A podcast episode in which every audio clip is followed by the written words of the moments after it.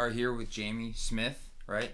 And we basically have invited Jaime on because she was one of the main organizers of the Black Lives Matter protest. Uh, I guess we're actually referring to it as a march because it wasn't uh, an antagonistic event. It was a peaceful march that happened here in Tokyo two Sundays ago. And um, it was organized in a very short amount of time by Jaime and some other individuals and it was really successful. There was a huge turnout. I think some media outlets reported like 3.5 thousand people. I'm not sure if that's accurate or not, but it felt like a lot, so I believe it.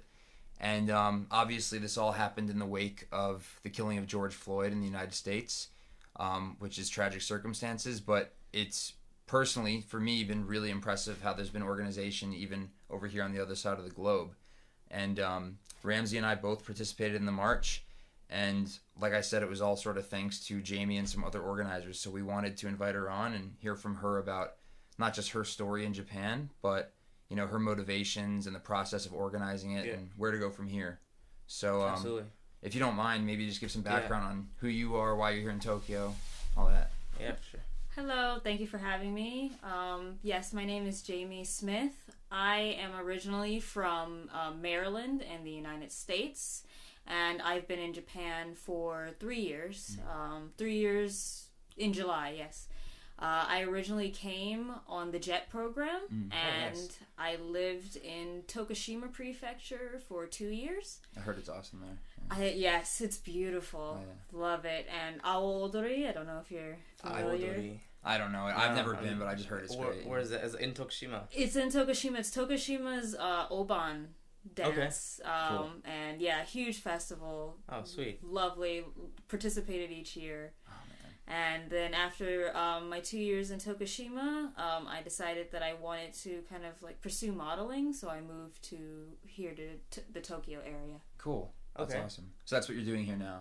Yes, so I, I kind of describe myself as like a serial part timer. Okay. Like I um I do marketing. Yeah. And I teach art.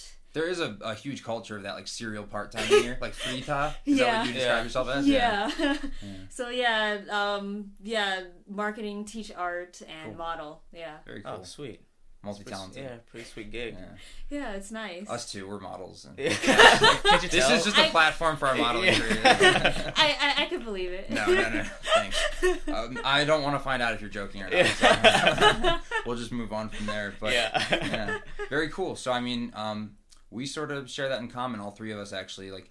We're not all. We're, we're all sort of moved past the stage of what initially brought us to Japan. Yeah. And, um, me and Ramsey have been in Tokyo since we came here, basically. But that's really cool that you got to live in a little bit more rural area. Oh yeah, for sure. Yeah, I really enjoyed it. I mean, I don't know how familiar you guys are with the JET program, but you don't get to pick where you live. Yeah. No, I'm. I almost Yeah. applied actually. Oh, okay, yeah. Yeah, I think those are the first like the first gig that I heard about that was possible to move to Japan. It was like a jet program. It was like that's the only way to move to Japan. Yeah. And obviously there's other ways, but uh, that was the one that I think was most known to me. Yeah, it's it's definitely considered probably the nicest Yeah. way to move to Japan. It was kind of what was peddled, uh, p- like uh, given to us as an opportunity when I was in university. Like, hey, Oh, cool. You know, you you want to move to Japan, then Yeah. you should try applying for the JET program. But it's really hard to get in, so Yeah, good yeah. luck. It is Yeah. very prestigious. It was one of the main things I was considering when I was doing Japanese studies as an undergrad. And w- w- were you also doing Japanese studies? No, my Okay. study was completely like not about Japan at all. I was a graphic design major, Okay, but I've always had a love of Japan. So Right. yeah. yeah. For obvious Nice. reasons, there's huge fashion culture here, and Yeah. yeah. I mean, the only thing to be interested here is clearly just anime. So if you're not here for anime, then I don't know, This know. is actually a Sailor Moon themed podcast. We just didn't want to spring it on Oh, you. I didn't watch that one. yeah, we're about to bust out our cosplay. It's in the closet right there. Cool.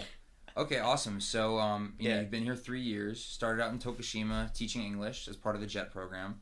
Uh, came to Tokyo to pursue modeling, and you're doing some other things like marketing. And um, obviously, you're black, and so this is, you know, what happened in the United States recently is a relevant issue hmm. for reasons that we probably don't even need to rehash. But I guess I'm sort of interested in, you know, were you involved in any activism before these recent killing or No, it wasn't. Um, this was actually my first time Mhm. ever involved in activism. Um, it's Oh. fu- yeah, it's funny that you say that Yeah. because I It's a actually big thing to start off with. Yes, it is. And I had a lot of friends back home, some of my closest friends, they messaged me and they're like, "Wow, Jaime, we never really thought you cared."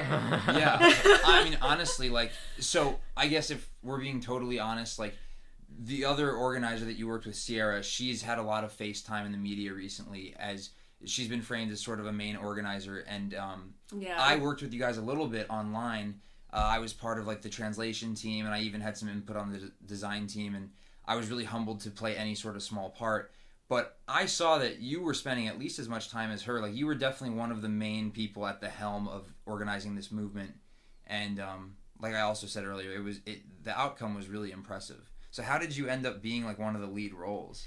Um. So Sierra, I know Sierra personally. We're Okay. friends. Um. Her, she's really big on Instagram Mm. and also just in the, on the Harajuku scene. Okay. And so when I moved to this area, I the first thing I wanted to do was kind of get involved with the Harajuku scene. Oh, okay. And I thought that would be like a really difficult thing, but it, it's not. You know, everyone is really friendly. You just Yeah. kind of show up on the street, and Oh, if you're wow. in in the fashion, everyone's kind of like, "Oh, hi," you know, Yeah. "I'm so and so. Nice to meet you." And That's then pretty sick. yeah, it's really nice. And then Sierra being one of the few, if not only, like prominent black women on the Harajuku scene, mm-hmm. you know, it was it was kind of inevitable that would I would end up meeting her. Yeah. But she was super nice, and we hung out. Uh, when it came to the march, I actually wasn't there initially. So she had done one. She's a college student. and She had done one with some college friends. Um, just kind of about 10 people walking around Harajuku with some signs. And she talked about it in um, a Facebook group. So, um, I, you know, online we often have our own circles for like black people and black women specifically. So Mm. she had posted about it, and um, me and a lot of other people were like, "Hey, if you do this again, we'd like to join you." Um, and she was asked to make a group. Okay. And uh, that night, there were about 50 people in the Facebook group. And uh, from the get go, I think she had decided that this wasn't going to be some haphazard thing. Yeah. Um, she wanted organization and she wanted literature, like Okay. done and made. Yeah. So she wanted a design team right off the back. And, you know, she knows that, you know, I'm a graphic designer by trade. And when I expressed my interest in helping, she asked me to lead the design team. Awesome. Oh, sick. And I was like, okay, I I'd never led a team before of Yeah. you know anything. Um, so yeah, uh, we kind of got uh, a Facebook Messenger group, and all of a sudden, I have like 15, 20 people behind me, and Yeah. she's Wow. like. Hi, so you're going to be the design team, and here's your leader. You're just thrown into it. Yeah. yeah. Cool. So I'm thinking, like you said, there was maybe 50 people in that group. Um, all of a sudden, like after she decided she wanted to sort of grow it beyond this initial 10 person movement, I think that obviously exploded really quickly. Because if I'm thinking back to when I found out about the Facebook group and I Yeah. got involved, I think it was about two weeks before the march happened. So this whole like snowball effect where the group spiraled to like a thousand plus people. That all I watched that all happen over the course of I think two weeks. And when I joined, there were like a hundred people. So I don't know or remember who like my initial like uh, first point of contact was that invited me to the group, but I assume that jump from ten to fifty to hundred happened in like a night or two. Yeah, it, it was it I was pretty explosive. Yeah, when we woke up like the next morning, it was at like 300 people. Yeah. And Yeah. I don't know if it was like kind of lack of not knowing how to use a Facebook group, but it was public initially. That's Yeah. what happened. Yeah, so everyone was just inviting everyone else, as, you know. and Yeah. They're, they're like, come be a part of this. And we were like, oh my god. that's awesome. man. The expat group in, in Tokyo is like surprisingly small. Like you always know somebody that knows somebody, Yeah. right? right. And you you have friends in like in places that you're not completely aware about. So like I when I joined the Facebook group, like I think I, jo- I joined it because of the because I'm a t- I just graduated from Temple, so I think the first group that she posted it to was the uh, TJ students page on Facebook, and so I joined the group and there was just like 30 people, and yeah, and it was like, and then like next thing I know, there was a couple hundred, and then a couple thousand, and Yeah. then like you know, like I'm like, holy crap! Where now there's a come from? ton. I think it got yeah, like the page itself is so big now that I think they like uh, implemented some administrative like Yeah. controls. You know, you can't just post whatever you want now. Yeah, Yeah, we had to do that pretty quickly. Um, a big pro a, a, a problem we foresaw was kind of like trolls because the group was so Mm. open, and there were a lot of people worried about their visa statuses. So yeah, that's true. as soon as it was available, uh, Facebook limits you to like three days. But as soon as we, it was available, we kind of closed it down, Mm-hmm. and then yeah, we do have a post like approval system. That's like, probably a good thing. It- yeah. it is. A good thing. Yeah. Now, based off your experience uh, of like had dealing with this whole organization of the the march, do you think that whole like the worries, people's worries about visas being revoked, do you think that's an, uh, like a serious concern in Japan? Just mm, people posting on some Facebook group or having their pictures shared just from peaceful march. Do you think that's actually a concern? I don't think that's an actual concern, um, especially not with this. I know that depending on what time of history you know you're looking at, activism in Japan either has a good or like negative light. Um, but a lot of the examples where people were talking about, oh, you know, people's visas didn't get renewed and things like that. Um, I, so I want to make it clear, as far as I'm aware, no one's ever been uh, deported for Yeah, their yeah. activism. What Yeah. I have heard about is visas not being renewed, but in those cases, Really? Uh, in those cases, it was always activism against the Japanese government. Right. It was more antagonistic. It- Yeah. yeah, so it was things like Vietnam War or like Sea Shepherd. I hear their visas don't get renewed very often. Yeah. so Because they're seen as a fringe group that's like borderline. T- I've heard the word terrorist Right. Used with them. So Wow. yeah. I mean, te- terrorist gets I, in some ways. I feel like terrorist gets thrown around really easily of here. course, it's like Nazi. we got movie. called terrorists at some Really? one Really? point. So By if- I mean, if you look at like like like com- comments on like videos or like on Twi- on like Just don't. Yeah. yeah, you it's just it's like yeah. don't just don't. But Yeah. I mean, if you do, you see you know people use words like that. Yeah. So Well, so one thing I've noticed is that before we had the march two weeks ago, or before you know you guys um, were able to get the march off the ground, there was a lot of talk on the Facebook group and online about you know we're probably going to see counter protesters. A lot of these mm. Uyoku Dantai type like you know ultra nationalist people are going to show up and counter protest and antagonize.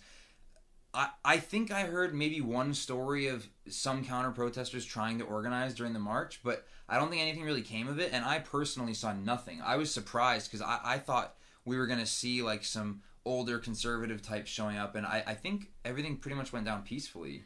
yeah, so I'm not sure exactly where in the line you guys were. I was in the front, almost like very close to you, actually. Okay. It's kind of in the middle. Yeah. Yeah, I remember seeing when we were marching, when we got close to the station, apparently there was a group of counter protesters Oh, near the station. Um, but from what I heard, they didn't have a march permit, permit, just like a standing permit, so they had to stay in Ah. one spot, and the police were around them. And then uh, CRAC, if you're familiar, Counter Racist Action Oh yeah, Coalition. yeah. Okay. I'm actually CRAC. Yeah. Yeah, Okay. they had organized a counter protest to their counter protest. of course. and Inception of protest. Yeah. yes. So uh, from what I from what I s- I didn't see too much of it, but from what I saw and heard, it was like the counter protesters were surrounded by the counter counter protesters, oh drowning them out, so they were never even seen. Awesome. Also, Wow. their permit, the, the counter protester permit, ran out. Okay. Um, so they had to go home. That was a specific counter protest permit that they had to get, or They, so anyone who wants to protest at any time, if you're over a certain number of over like ten people, you're Yeah. supposed to get a permit. So yes, they got a permit to protest our okay. march. Yeah. To counter protest, right? wow. Got it. So it, it's not that it was a different permit, but they had to apply for the same kind of. They, thing. they had yeah. to apply for the same kind of thing with the Right. police. Yeah. Got it. Yeah, I guess um maybe we can talk about that for a second. That's sort of an interesting thing about Japan that doesn't surprise you that much, especially if you listen to our last episode, which was about bureaucracy in Japan. Yeah. Um, police- yeah. like kind of course you know you think of protesting in general as being this sort of thing that's just sort of snowballs and it's uh, initially motivated yeah grassroots like people's passion but in japan you know there's avenues and you you like you have to be applying for the specific permit to be able to have Yeah. a movement and Yeah, it's it's all very regulated. I think you guys had to register the exact route that we would march, right? Yes. And um, you had to designate certain officers that would sort of be like police liaisons and things like yeah, that. Yeah, we had armbands, and it was all very official looking. Yeah. Yeah. But you know, so like when I first was uh, hearing about all that, the permit stuff, when I was part of like the um, the translation team and the design team, you know, I was in these Facebook groups and the uh, message threads. I was just thinking like, oh, this is so Japanese. It's a hassle. Like protesting should almost be more raw. Like we shouldn't have to apply for a permit Yeah. because we're fighting the power or something. But to the Japanese authorities' credit, like the police guys, sometimes they were a little loud on the loudspeakers, and I was like, "You're drowning us out by trying to help us get through traffic." But they really were just trying to make sure everyone was safe. Yeah, And I was really surprised yeah. by like how how kind they were and how how devoted they were to making sure this thing whole all went well and we have a safe route. You know, I saw like you know when we were turning a corner at one point, I saw like all these policemen like running. Like there's like 20, 30 of them running. All right, we have to go to this next spot, and they're running and make sure everything was going well. So I was I don't know, I was pretty impressed by the way that the Japanese police handled it. Yeah, yeah. I don't know. I always have. I kind of get like a mixed feelings about it because Mhm. on the one hand, I don't want to. I'm not like pro police or anything Yeah. like that, and Black Lives Matter. I think at its core is not very pro police, Right. but on the other hand, I.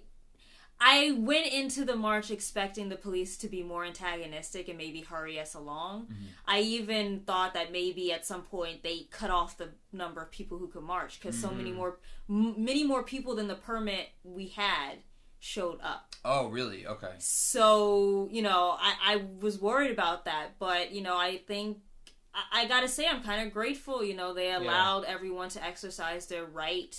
Yeah. And, and it is our right. Like even f- as foreigners here, we have a right to um, protest, and Yeah. they let everyone who showed up that day exercise that right. And Yeah. yeah, I'm thankful for that too. Yeah. And you know, I totally identify with uh, all the sentiment that you just expressed because it's something I've struggled with in, in my head myself. It's like I want to eh, be able to express my gratitude for the certain things that the Japanese police have done to, for example, like help this protest along, even though a part of me has like takes issue with the fact that we even need to ask for the permission. But I do think that the police institution here in Japan is very different from the police institution in America. And while there's still definitely problems with the police institution here in Japan, um, it is like a totally different landscape, not just racially, but in terms of the way that the police are set up in Japan. I guess um, we actually had an episode about this as well, law enforcement in Japan. Yeah. And um, yeah, I guess I, I would love to hear more from you about how you see those problems being regarded here in Japan, not just by other foreigners, but by Japanese people. Like, what do you think the understanding of the issues with police violence back in the States are here in, in terms of like, I think I can expect your answer, but do you think the average Japanese person really understands what's going on? Maybe more now than a couple weeks ago, or um, maybe more now, but I still feel like there are a lot of Japanese people who are kind of closed off to the idea that there is a problem. yeah, or that they feel like that because the problem is lesser here than it is in the states that maybe we shouldn't care as much or that like me as a foreigner and as a black foreigner you mm. know that i should be grateful or happy that the police aren't going to pull out a gun and shoot me. Right, and on the one hand, yeah, I, I am grateful for that. But on the other hand, it's still, a, you know, very annoying, inconvenient, and it feels targeted when uh, pretty much anytime I enter a new town in Japan, I get stopped. Yeah, and I get carded. And so, Really? yeah, I actually um, two days ago I got carded. Try in the in the train station, Yeah. trying to switch train lines. I was very obviously switching train lines. When you say carded, you mean a police officer or some sort of authority figure comes up and asks to see your Gaijin card, your Yes. Card? Yes. Okay, so I'm not that surprised, but it, it is like to hear it from your mouth is really upsetting to me because I've been living here for four years, only a year yo- longer than you, but the amount of times that's happened to me is a handful at most. Like I can probably can't count it on one hand, and it sounds like you're saying that this happens to you somewhat frequently. Pretty frequently. I mean, you know, I, I would say every three to four months because I don't go to that many new places. Yeah. You know, I kind of stick to to where I know. Yeah. But it's also it's kind of a thing for me. Like when I go into a new town, even coming here today, Mm-hmm. I get kind of finicky because I'm like, you know, once a police officer sees me, they're probably going to try and stop me because they've never seen me around here Yeah. before. Yeah. And it's just something that I have to remember and, and have to deal with. Mm-hmm. Um, it's annoying that I don't really have the vocabulary because I know we have a right to ask them why they're stopping you. Yeah. But I mean, yeah, it's annoying that I don't really have the vocabulary to push back, or I'm just in such a hurry and that I don't really want to push back because I Yeah. yeah I don't want it to take longer than it has to. That's the worst feeling, right? I'll just say real quick. I'm not trying to liken my experiences to yours because, I, like I just said, I think it's really upsetting that you have to deal with it even every three to four months. Because some people might say like, "Oh, that's every three to four months you get stopped and asked, you know, to show your card, like big deal." But I'm telling you, like as a white foreigner here, that happens to me maybe once a year. So that's a material difference. That's like happening three times more often for you at least. And I just think it's even though it's not the same as being shot down by the police, you know, being gunned down, it's like it's this undue burden of suspicion and it's just I'm sure it's really annoying to deal with. And um yeah, I mean, I, that's the thing too. It's it's like you said, undue burden of sus- suspicion. You know, legally they're only supposed to stop you if they have some reason to suspect you of doing something. Mm-hmm. And almost every time I've been stopped, I've been doing completely obvious normal things. Like, like walking or, like well like switching train lines or carrying groceries mm-hmm. or i'm just trying to get home in the pouring rain. And so you know it's just kind of like why you can see obviously what i'm doing Yeah. I mean, they're bored. They have nothing else better to do. that is part of it, right? It is you part of it. you but can, think you can that's part see of it. you can see the boredom on their face, and they're like, the old. I mean, Japanese people don't do anything bad, so foreigners must do the bad things. But that that has to be part of it, like not to take away from the aspect of it that's inherently racist. But Japan is such a relatively safe, like first world democracy, and for those who are just might maybe just listening to this, I'm putting air quotes up. Um, but anyways, it's like I feel like the cops have so little to do here by way of actual crime that it makes them more likely to stop people, like especially foreigners and especially black foreigners. yeah. yeah i and i think it's almost a form of bullying too um, not just for the foreigners but um, one time when i was stopped it was actually i just moved to saitama and i had uh, my boyfriend's bike and it was brand new and i was um, going to do some shopping Oh, I see where this is going. yeah. I was going to do some shopping, and these three police officers walked by. You can tell I, they probably just got off their lunch break. And I passed them, and I just knew. I just knew. And next thing I know, they had sent the youngest one back Uh, to stop me.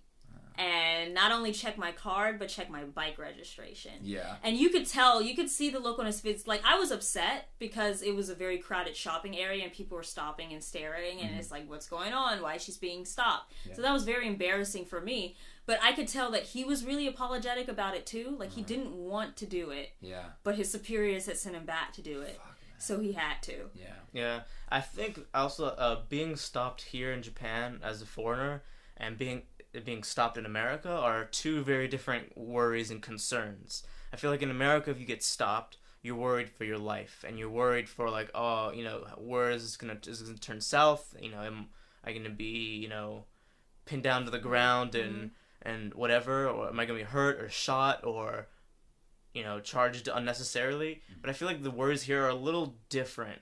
I feel like um, if you get stopped here and you have like any little sort of infraction, mm-hmm. There is a chance that you could end up going to you know like a like jail time, just like, and they can only hold you for like thirty days. Uh, that's But- a long Only. time. Yeah. No, no, no, no, sorry. Not only they can hold you for thirty days, Right. And but they can't. You cannot tell anybody you're in there. You can't tell Right. your job. You literally You- are not unable to. You're unable to. They don't let you allow you a phone call. They don't tell your job. They don't tell your school. No family members. Dude, no I literally friends. had a friend who got out of jail yesterday. Yeah. He was there for three weeks. I had no idea. I was Nobody like, knows. He must have family stuff going on. He's not answering. Uh, Yeah. He just tells me yesterday I was in jail for three weeks. Yeah. I was like, what? Yeah. So yeah, what Yeah, you're it's, saying is true. And it's just like Yeah. I think it's you're more worried about like, am I gonna get deported? And am I gonna if I go to jail, am I gonna lose my job because I didn't show up for three weeks to a month? Um, am I gonna you know lose my attendance record from school? Am I gonna, you know, lose so much money that I end up having to go home? Is this like just a way of kind of like bullying so that you know there's less foreigners here? Mm-hmm. Like, why don't they at least give me that phone call? Mm-hmm. Why don't they at least give me that opportunity to speak out on my own behalf?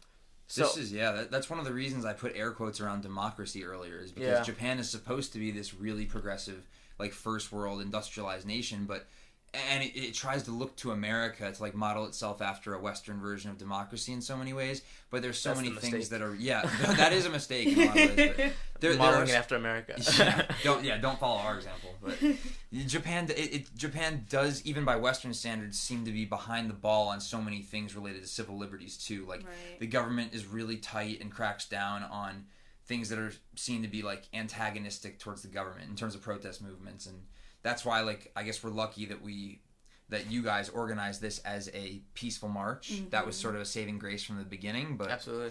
yeah, and I don't know that whole thirty days thing where they don't have to even give you a phone call. I think that applies to Japanese nationals too, but it's obviously particularly scary for foreigners like us. Mm, yeah, yeah, you yeah. know, Yeah, because they'll basically disappear you. They Yeah. might disappear you on a Yeah, plane like, back home, and Did no you one get knows. kidnapped? Yeah. Or, like what happened?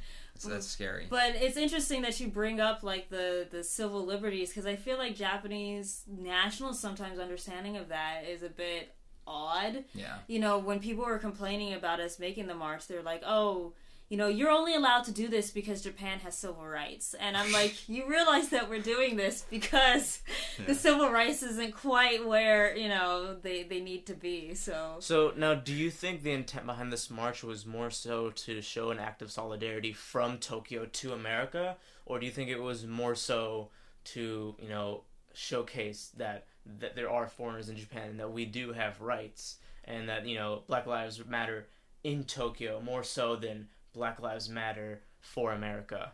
It was definitely both. Um, I think initial the initial thing was solidarity, and I think that was probably the main thing of, of the march.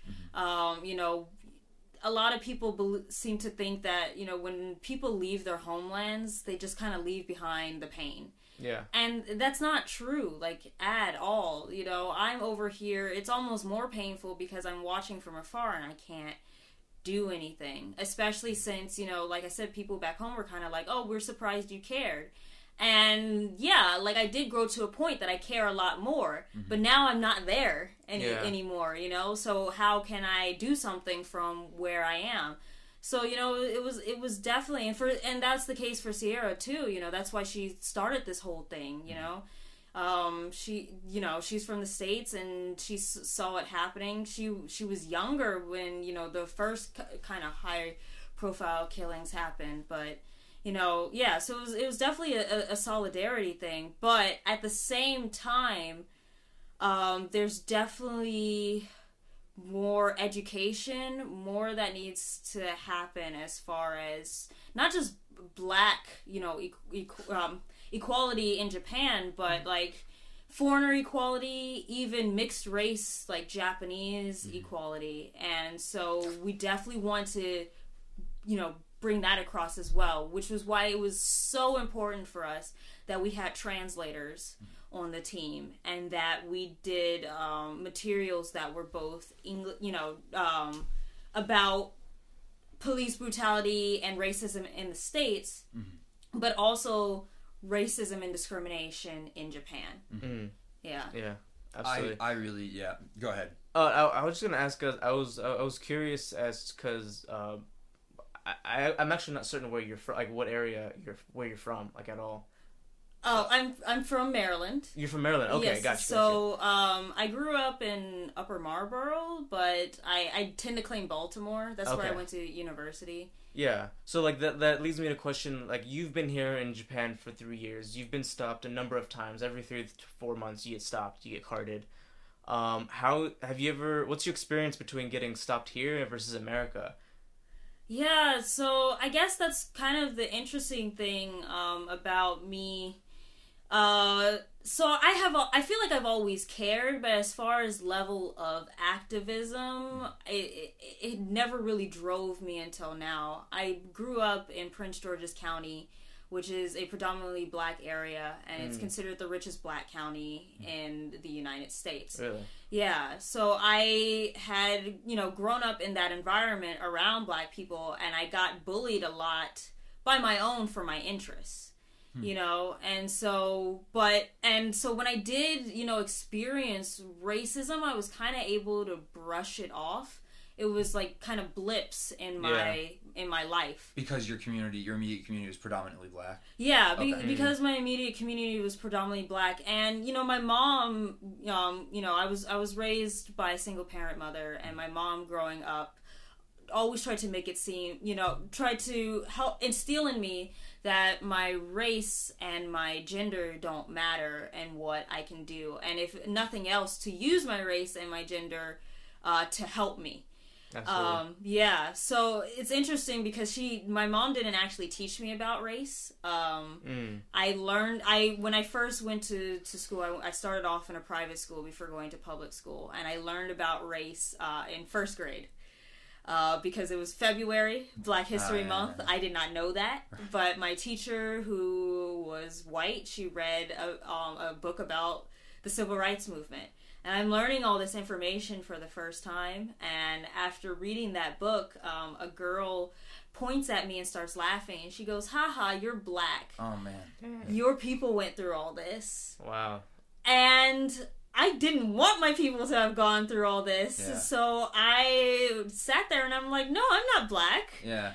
Like, Was that because you didn't even register that you were black? I didn't. I didn't know. Yeah, I had no clue. You know, yeah, I people. I don't think any of us know at that age. Yeah. just really pay attention to. I mean, I know nowadays a lot of people probably have that conversation with their kids before they go to school, but my mom did not. And in some Yeah. ways, I'm kind of grateful for that Yeah. because I think I I didn't go to school with this worried or jaded worldview right off the back. Yeah, yeah. But man, did that hit me like a a, a brick. so that was probably like one of your first, maybe your earliest memory of like realizing, like becoming cognizant of race, right? That yeah, that was the first time. It, it was in that moment that I sat there and I realized I was the only black. Uh, I, I I I don't identify as a woman, but at the you know at the time the only black girl at, in my class. Yeah. And so I'm sitting, yeah, I'm sitting there, and I I realize this, and I go home and I'm like, mommy, are we black? Yeah. And she's like, oh, what happened? That's funny. Yeah, that reminds me. I, I don't know. Like, I think it's on topic, and I I might as well bring it up. Like, I'd be interested to just you know hear your response to it. But it, it just got me thinking about one of the first times I, as a kid, around the same age, like first grade, started to realize things like race and ethnicity.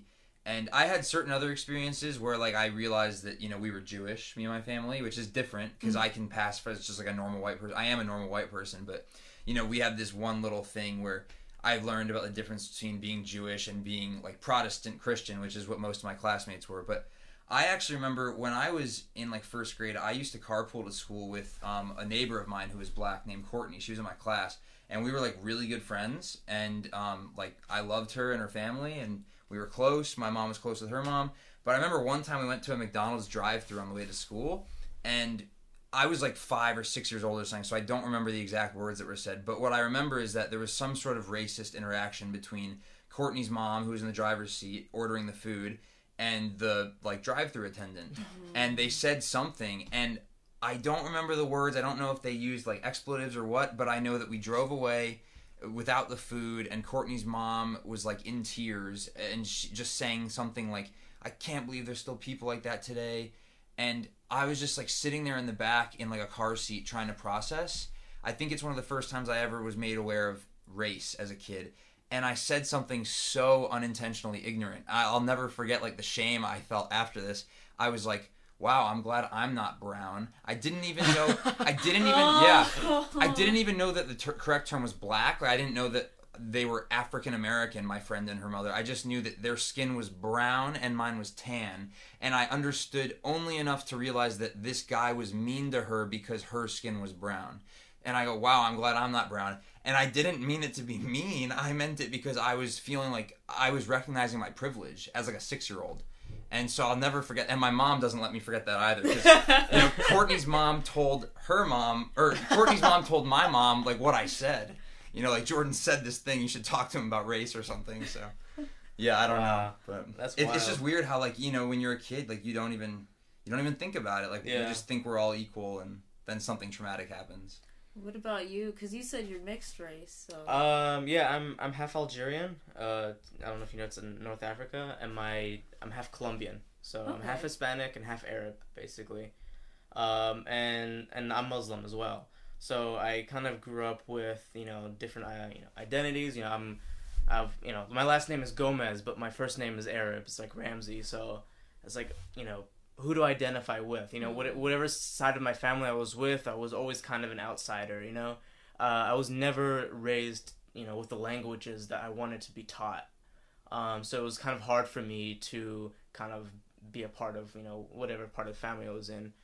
Um, and then like even the friends I hung out with, I never had like um, like all my friends were like all different races, like Mhm. Mexican, black, white, um, Chinese, whatever. Like uh, my the mix of my background of friends were just so varied. Like it was just I was I feel like I was fortunate enough to be able to be raised in that environment where I didn't really have to consider so much about like my friend group or I didn't have to think so much about what it meant.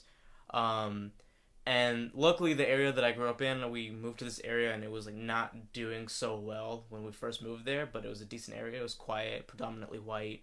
There was no no sidewalks, it's just whatever but luckily it, it grew up and it blossomed and become this really nice area and actually like one of the nicest areas around Atlanta. Um, and so luckily for me, like because I grew up in such a you know privileged area, um, and around people that were you know among different backgrounds, I never really had the experience of having to be stopped by the police or having to uh, you know uh, question the intent of a police officer as much. You know, I, can remember a few times I, w- I was stopped. Like I would be skateboarding around at, in the middle of the night, like one o'clock in the morning, just for fun. I remember getting stopped by police one time, and he just asked for my for my ID and stopped me and whatever, and I just did it. I was like, uh, okay, and here, and then past that, nothing happened. Obviously, I was like 16, 17, so I didn't really question it. Uh, but that's really the only time I can ever think I was ever stopped by the police. Yeah. Um, but here, I've been stopped multiple times. mm-hmm. Uh, I've just, you know, for walking through the station, I can remember like very specific instances. A couple months ago, I got stopped in Roppongi. Uh, I got stopped in Hiroo, you know, predominantly, you know, ec- you know, large expat network lives there. A whole bunch of embassies are there, so there's, you know, people of all backgrounds, and more, more, more particularly, there's a lot of white people there. Mm-hmm. So you see a lot of those kind of you know backgrounds over there. But you know, I, I remember I got stopped one time over there, which was you know predominantly you know pretty foreign, and then I don't know Roppongi and Hiroo, where there's a lot of other nationalities. Why am I the one being stopped? Right. Why am um, you know I've been stopped a few times in Jiyugaoka. Uh, namely, I mean, it was because my lights weren't work uh, on on my bike. How dare But you? yeah, but it's happened more than more than a few times, uh, like two or three times in Jiyugaoka. I've been stopped, I think for the same issue. But like I think the only thing that the you know would happen was like I would give them my Zairyu card. They checked my bike to see if it was mine, and then he was like, "Nihon kibishi ne."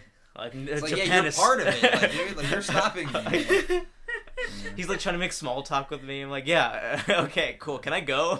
like, Yeah. Have Have you ever had the experience where they like write a bunch of information down Yes. about you? Like Yeah. yes, yeah. It just happened to me recently, actually. It's so s- scary to me. Yeah. Yeah. That's actually why I said earlier when you were talking about your sort of internal conflict of do I just go ahead with what they're asking or do I try to search within myself for the vocabulary and the the motivation to like challenge them or ask them why they're stopping me yeah, because that's such a bad feeling. What happened to me recently was I got stopped for taking like a bit. I was I was riding my bike after like eating lunch recently because I've been working from home and I wanted to go on a bike ride to sort of like finish out my lunch hour.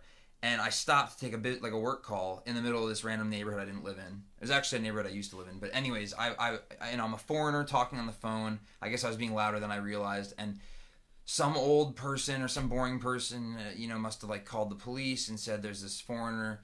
Anyways, a cop shows up and he's like, "What are you doing here? You're being loud."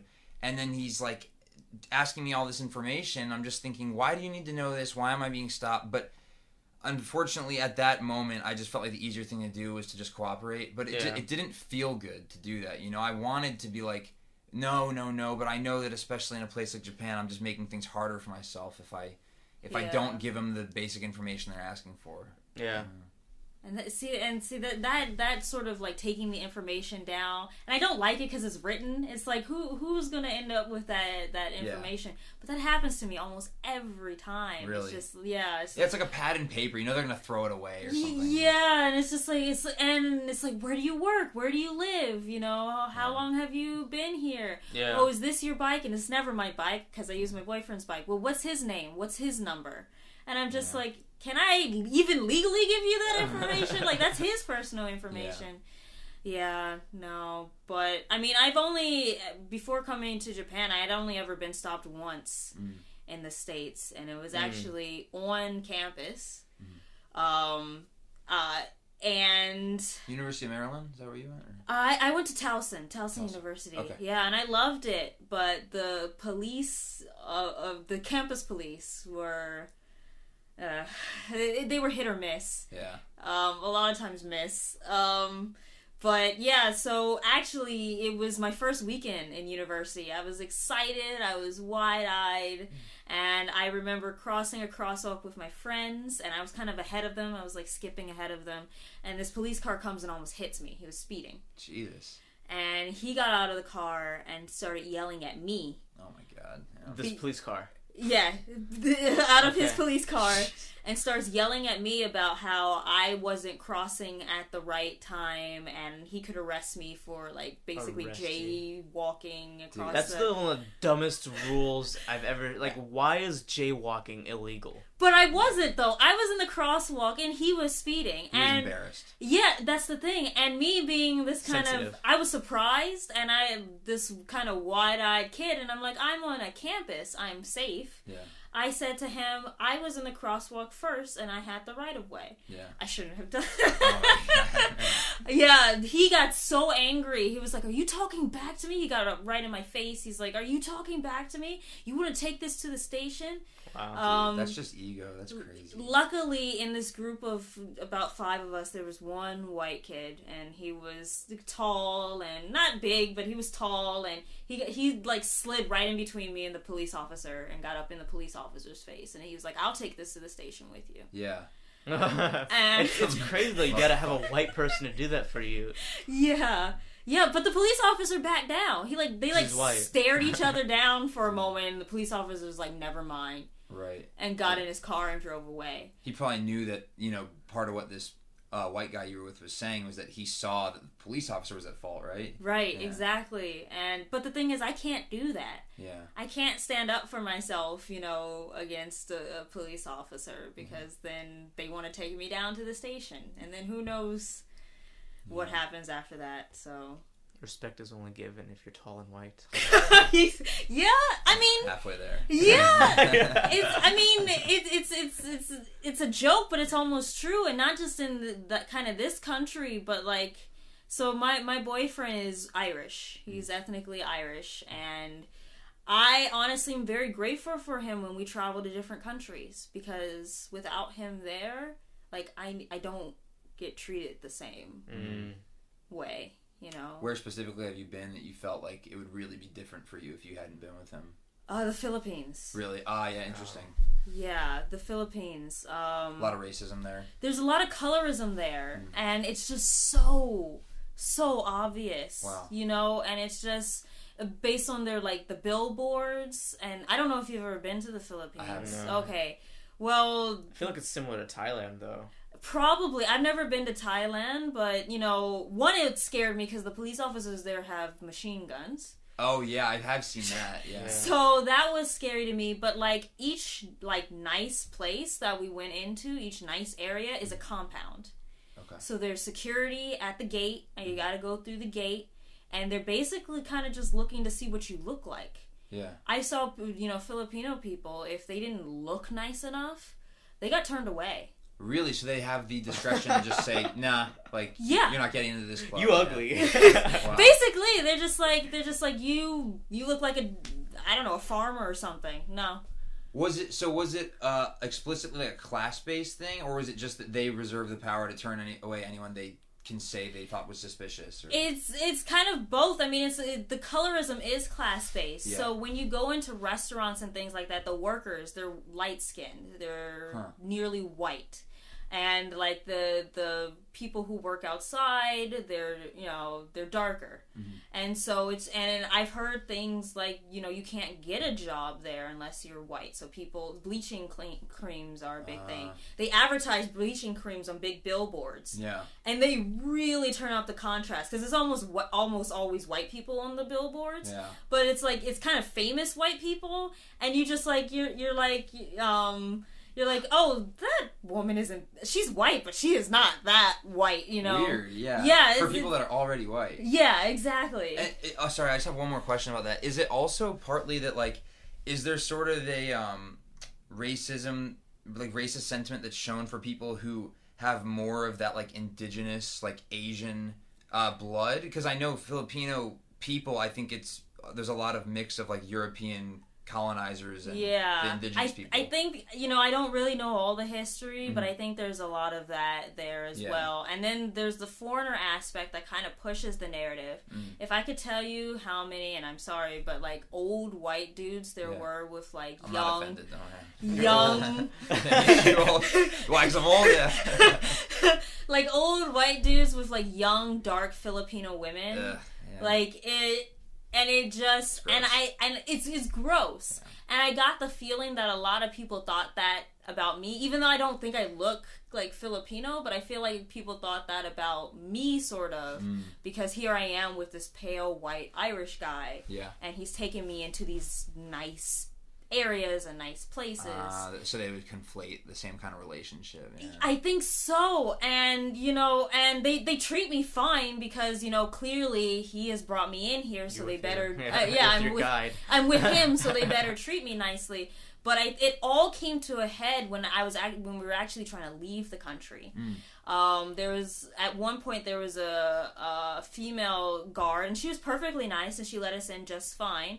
But our flight got delayed like six hours, and so we left the the airport to go get some food. And when we came back, they had done a shift change. Oh, okay. The guy, the, it was a male, and he did not want to let me in Why? he started at he want he first he asked to see the ticket Okay. and so uh, my boyfriend shows him the ticket and it says that it's for two people it's an e-ticket my name is not on the ticket so Mm-hmm. Okay. he's like where's her name and he's like it's a two person ticket. They're both under my name. Like her name's not on it. Yeah. and then he's like well who is she? Is she with you? You know? And yeah it, and and he was Obviously. uh, But he's just like he's like I, yeah she's she's my girlfriend. Like she's with me. We're just trying to go home. Mm-hmm. where where are you coming from? Where do you live? You know we live in Japan. And he's like he's looking at me. He's like Japan. Oh man. and um you know my boyfriend is taking out his passport and this guy does not care anything about his Irish passport yeah. finally finally uh I take out my passport and I have a US passport and then his tune changed Oh come on, man. That's I mean that's like in the That's like moment that's great, right? but like when you look back on that, it's like that's what I had to be my saving grace. Like that sucks. And he's like, he's like, oh, well, go ahead. Yeah. You know, You're American. Yeah, Uh. exactly. but you know, and but actually, my boyfriend had said that. Like, he's like, I'm Irish. He's American. He's looking at me, and he's like, where's she from? You know, he didn't believe that. Yeah. You should have been like Baltimore, motherfucker. yeah. Put some No. respect on that name. Yeah.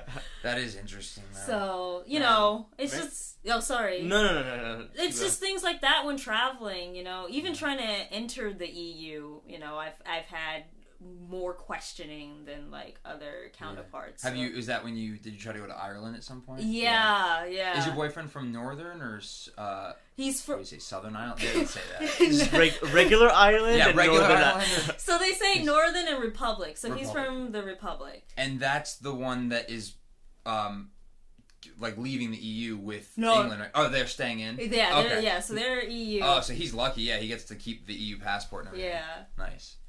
Anyways, yeah, that's just that is interesting to hear about how racism works in places like the Philippines because in Japan, like Filipino people are looked are there's plenty of racism towards other Asian people in Japan, especially like darker Asians and yeah, you go to the Philippines and it's like there's racism for a whole nother group, and So I, I'm kind of curious. What was your experience in Tokushima compared to here? Ah, that's a good question. Um, I my experience in Tokushima was quite good actually. Um, interestingly enough, there is a like cohort of people from Papua New Guinea who like rotate out every three months and they go to the university in Tokushima to um, take teaching courses actually, so that they can go back to Papua New Guinea and teach better, I guess you could say. Um, so I feel like Tokushima is actually pretty used to seeing black people. Um, but you know, there's always you know curiosity. For for the most part, it was just curiosity. Like I did have people who'd like come up to me and they start a conversation by grabbing my hair. But like you know, it, it's. I am mad at it, but it's kind of hard to be mad at it because at the same time they're gra- they're grabbing your hair, but they're like, ah, su- you know, sugoi kakui jibun no kaite. Yeah. Like, did you do it yourself? And I'm like, yeah, yeah, I, I I did it my, my myself. Yeah. But I feel like you know the the difference in racism here is very different from the U.S. You know, it's it's it's not the same. It's here. It's just very like unaware racism. Exactly, like you know, people don't know that it's not nice to come up and, and Yeah, grab yeah. your hair, even though they know they wouldn't do that to a Japanese Yeah, yeah, yeah. person. But they don't see you quite the same way. Exactly, so- exactly. I can't imagine like going up to Jordan like, "Oh man, nice hair." you too, except no hair. So yeah, it's those sorts of things where they Like- come up and just like you know, kind of rub your skin, like you know, is and they're like, oh, it's it's soft, and I'm like, yeah, like. it's skin. yeah, you think it was made of rocks? like I use lotion, like Right. yes. Um, I did have some experiences, and they would just be really random. Um, when I was teaching there, actually, and my Japanese wasn't very good. I had some students who uh, would come up to me and they'd start laughing, and they'd be like, uh, "Hada no unko mieru, Wow, that is messed up. kami no inko unko mieru," and I didn't know what they were saying. at So the for people who are listening, they're she's saying that kids told her that her skin or hair looked like poop, basically. Yeah. Yeah, I didn't know what they were saying at the time. I just knew it wasn't These little kids? positive. Yeah, they they were little. They I knew it wasn't positive. I was trying to brush it off because I'm like they're little kids. Um, you know, where I was teaching, it was kind of like I crossed a bridge from the city, and all of a sudden I'm in Inaka farm town. Yeah. So some of them probably hadn't seen a black person before because they just don't cross that bridge. Like It- never. Yeah. yeah, it was it was an interesting thing. Like mo- a lot of them, they'd never cross the bridge Mm-hmm. unless it was for like a festival or something. And so yeah, they maybe had never seen a, a black person before. But yeah, so they were saying these things, and I was trying to brush it off, but it was very hard to do. I got to the point where I wasn't like Genki in their class anymore, Mm-hmm. and I wouldn't talk to them at lunch. Right. And the other kids were basically angry that these few kids were making me upset. Yeah. Oh, so the other kids didn't realize this. The other kids, yeah, they heard it. They realized it. They didn't say anything at first. How old are they? They were elementary schoolers, so like, Okay. yeah, they were they were elementary I'm surprised that they the other kids noticed that. They know, yeah, they noticed they're they're kind of just like um, Jaime Sensei Hana Senai. You know, Ah. they're like she. It's lunchtime. She talks to us. She's not talking to us. quiet. Yeah. Yeah, so they actually and it, uh, they actually went and ended up telling their teacher. I'm really happy to hear that Yeah, that. those Yeah. little kids. Yeah. Yeah, I was, you know, because the and it, it was kind of, um, I guess, embarrassing for me because I'm like, here I am, I, I'm an adult, and I'm letting these kids bully me. I should have gone and done this a long time ago. Mm. But at the same time, I just kind of thought that they'd get over it, Yeah. you know. But it lasted quite a while. Yeah. When the teacher found out, and when the teacher found out I'd been going on for months, Yeah. they were so Wait, so this angry. was this wasn't just like a one time, you know, like you know, cutesy little like you know ignorant little child's words. It was like they kept saying it to you. all they the time? kept saying it, and they knew it was getting to me, and that seemed to So like. they were trying to be mean. Yeah, Yeah. they see. Yeah, they knew it was getting to me, and it seemed like they liked the fact that it was getting to me. Wow. I'm sure a part of you. I'm just well. I'm, I'm assuming, but a part of you maybe didn't report it because you're just like, uh, like, is it even my place? Like, should I just give them the benefit of the doubt because they're little kids? Or yeah, something? I'm just like they're so young. Like Yeah. how young kids can't, you know, hate you know be racist or hate Yeah. foreigners like this. They're they're so young. It's not possible. But yeah, the the teacher found out. And uh, they made an exa- kind of made an example of the students when the teacher found out. They were so angry, and they were so angry that this had been happening for months and kind of right under their nose. Yeah. So they actually took the students out in the middle of the hallway and shouted loud enough for all the classes in the hallway to hear what was going on. And basically gave them a lecture about foreigners coming to Japan, Yeah. you know, leaving their homelands to teach them. Mm-hmm. And this is how you treat them. Amazing. And then they're going to go back and they're going to be like, this is how I was treated in Japan. Mm-hmm. You know, kind of, kind of putting that Japanese shame, that collective Yeah. That's a very Shit. Japanese way of discipline, I Yeah. think. Yeah. yeah, collective Japanese It shame. It yeah, on them like you're you're you they're they're gonna go back and they're gonna talk about how Japanese people are racist. Yeah. Is that what you want to you know Yeah. present J- Japan like that It's we're I racist? Yeah, I it think was so. it was pretty effective. I wouldn't say they liked me or respected me after that, Yeah. but they were quiet. But you know what? Maybe that's what it takes. Maybe that's like the sort of the traumatic eh, discipline they needed to grow up and eventually, when they become like more thinking young adults or something, like, oh yeah, maybe I was acting in like an effed up way. Yeah, maybe they'll feel the same way that you ended up feeling for that one, even though you didn't Oh, mean yeah, it. yeah, Even though you yeah. didn't mean it, you're not nearly. No, but that I learned But- from that. yeah, you know what I mean? exactly. I learned like, oh, I kind of not need to just be sensitive to these issues, but think about the way I yeah, verbally discuss them, and yeah, yeah, and I'm glad that you know those teachers were you know cognizant enough uh, of the situation to, you know, that's inspiring to Yeah. me that you're that your like uh, Japanese superiors at the school Yeah. were that outraged because yeah. I'm sure we all know of stories where people are not quite as outraged This- and take no action. It reminds me of your give a fuck speech. Oh my god, that's uh yeah, that's another story. you just need to give a fuck. Is that what Bill told you? Yeah. This was a when I was teaching English part time for a few summers in the past. I um worked for a guy who actually just hired Ramsey, and I had some. I was like a supervisor, and I had some American college kids who like didn't really care about the job, and I had to give my famous "give a fuck" speech. So yeah. Did it work? yeah, it worked at the time, but Yeah. you can't always work with everyone. Uh, yeah, Bill keeps telling me like how it's like you're like an urban legend within the Toshin Really? community. Yeah, Oh, yeah, wow. yeah. I think yeah, I think that they liked me, but um, anyways, I never had to deal with anything that sort of serious. I'm just really glad to hear that your superiors cared. Yeah, that's awesome. Yeah, Yeah, I I have to I have to I'm quite grateful. A lot of my superiors in Tokushima were quite, you know, woke, I guess you could say. Yeah. Um I came with my hair kind of like straightened and with the humidity in Japan, that's nearly impossible.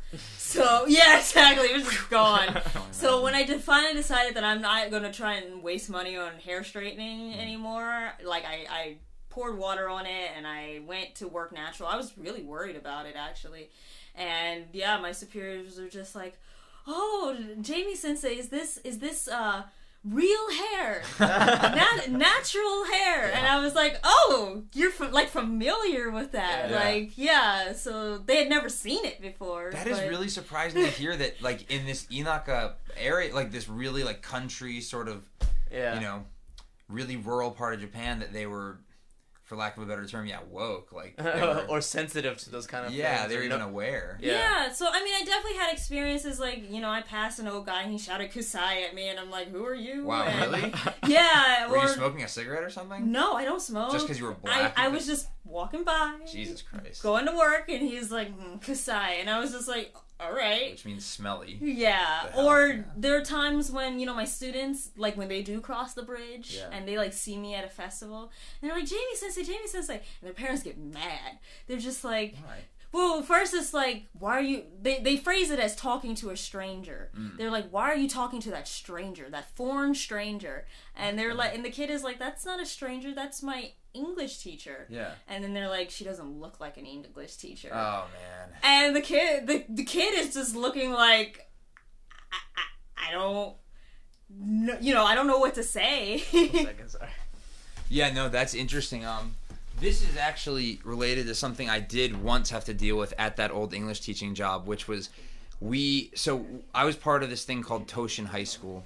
Um, we did like a summer English camp program, and we part of my job was helping recruit like Western University students to come teach in Japan. And uh, one thing I had to deal with one time was like one of the Japanese executives of the company who also had a say in who we recruited. We were trying to push for more diversity from previous years, and he basically said something at one point that was like about you know like maybe Hispanic or Black American students that we were looking at bringing in. He's like, yeah, but they're not real Americans. We want real Americans. and I'm like, this? This was was this was like, a, I maybe I shouldn't be saying this on the podcast. Okay, dude, you don't don't have to shout it. Yeah. No, I, yeah, I don't even remember the person's name. Um, I guess I just shouldn't have said. I just didn't hear the, the introduction to the part. You know what? I don't even know if this person was associated with Toshin, but at one point somebody said something about how they basically made it evident that their interpretation of what Americans were or real Americans were were like white people, like maybe people that look like Brad Pitt or Jennifer Aniston, like you know, so like white celebrities that they might see on TV. But that was so for me. I was like, like you don't get what America is. Like it's a melting pot. Right. Where we look like everything and nothing and any like you know, it's Yeah. not just white people. Like no way. And I just that's the first time I had a sense that maybe a lot of Japanese people don't really get that we're extremely multicultural in the or, states. or even like who English speakers are. I have to hand it to my board of education specifically because they didn't allow any more than two ALTs from a particular country to come at any one time. Mm. They were very determined to get a range of ALTs from a bunch of different countries. yeah. And so, but you know, there's were some problems that I know certain ALTs from certain places, like Singapore. Mm-hmm. You know, they come in and they're you know they're native English speaker, but Because they're not American. they're well, they're not you know they're not American and they're from another Asian country, and so they our BOE might have been okay, but like they go to their school and it's just like is English really your first language? Yeah. Like It's like yes, it is. I've heard these stories too. yeah, and and that's kind of an issue with English teaching in general. Um, I feel like as you know, coming from certain countries, you're allowed to get away with a lot.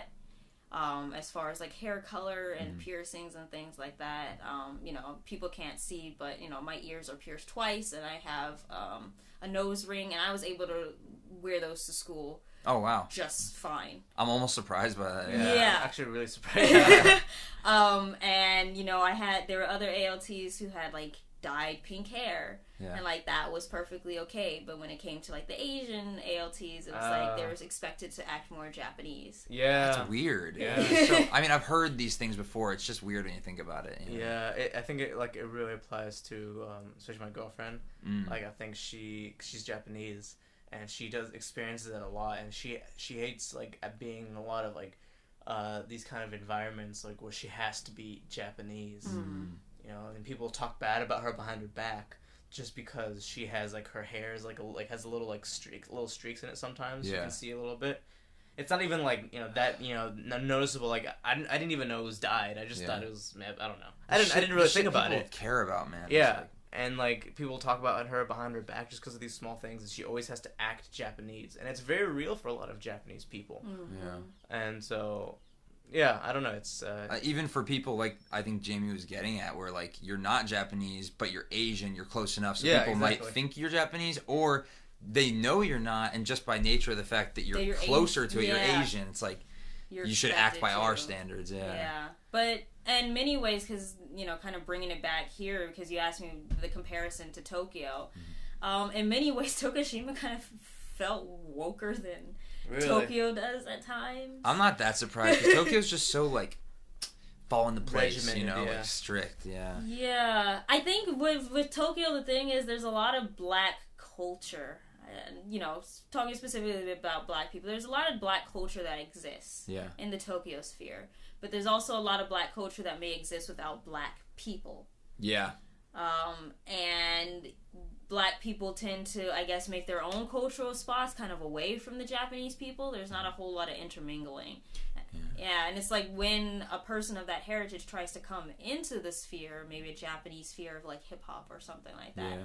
they it's kind of looked at like, Well, that's here. that, that's one of the things I've seen be talked about a lot recently with what's been going on here, the the march and you know the protests back in the states too, is how there are so many Japanese people who are so into black culture, like they like hip hop or they at least claim to like hip hop. They will you know put their hair in cornrows or you know dreads and they'll even you know there's this like B style subculture where they where they'll use like toner to like make their skin darker and try to emulate black skin. I didn't know that. There's clubs like Harlem and Shibuya where it's like, you know, by all means you could call it a black club. I mean, it's mostly Japanese people, but it's like hip hop Yeah. playing and.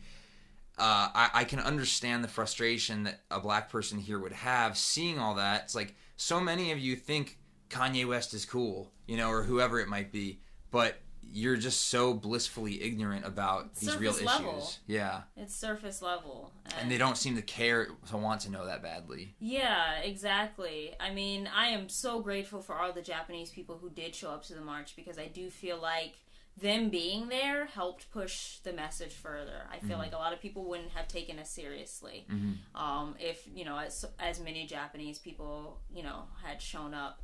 But I also know things like you know there are certain there are people at the march kind of looking for certain people. They're like, oh, I'm aware of this black sphere that Japanese people are in. I hope they come, Mm. and they didn't. You know, Sorry, can you elaborate on that a little bit more? Like, who do you think was looking for who exactly? Or? uh, you know, I don't want to name names necessarily, No, no, but fine. I, I just, I, I had heard something about kind of a reggae culture existing in Ah. Tokyo, and like they didn't show up. Uh, So you you're saying that there were certain maybe like um, smaller spheres within the black community that you wish you'd seen more participation. no, no, I from, think or- like I think she means like uh like more like there are groups of Japanese people that were Oh, supportive of right. like of black culture, like like reggae groups that like you know were super into that kind of you know music or that Okay. culture. Got it. But they You were would- Japanese, You would hope but- they would show up too. Yeah, Yeah, They, I mean they they should right because they're so that's that's what they're if that's a big for. part of their life, yeah. yeah, that's, that's such And- a big part of their life, then they should you know feel the same way And exactly, and, black and that's the thing, because the thing was, I mean, I was doing it too, being that I'm into, you know, fashion, and being that Sierra is so well known Mm-hmm. in the now, yeah, well, even before, I mean, it was a smaller, it was more niche, yeah, but she was really well known in the fashion community, and Ah. so being that she is so well known.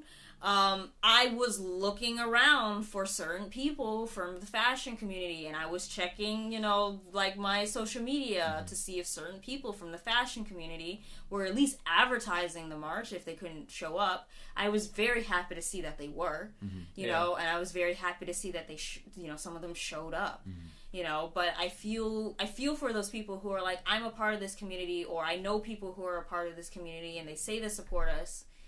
I want them to show up for us too. Yeah.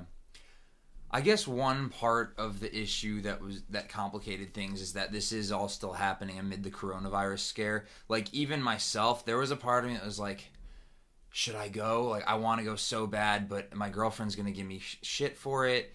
Uh, uh, luckily, I ended up, you know, we both ended up deciding that we wanted to be there no matter what. So we both, I was there with my girlfriend, but you know, I'm sure there were some people who stayed home because of the virus, or maybe there were some people who used the virus as an excuse because they never really cared that much to begin with. Either way, it's unfortunate, but yeah. It's yeah.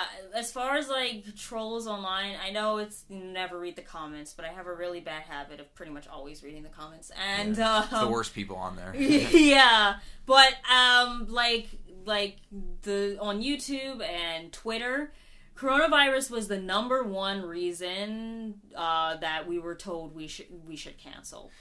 yeah. it's- And the thing was, why I completely understand. I mean, I locked myself in my apartment for like two months and did not leave. Yeah. Um, Same. Yeah. uh, while I completely understand, the on the other hand, the state of emergency was lifted, Mhm.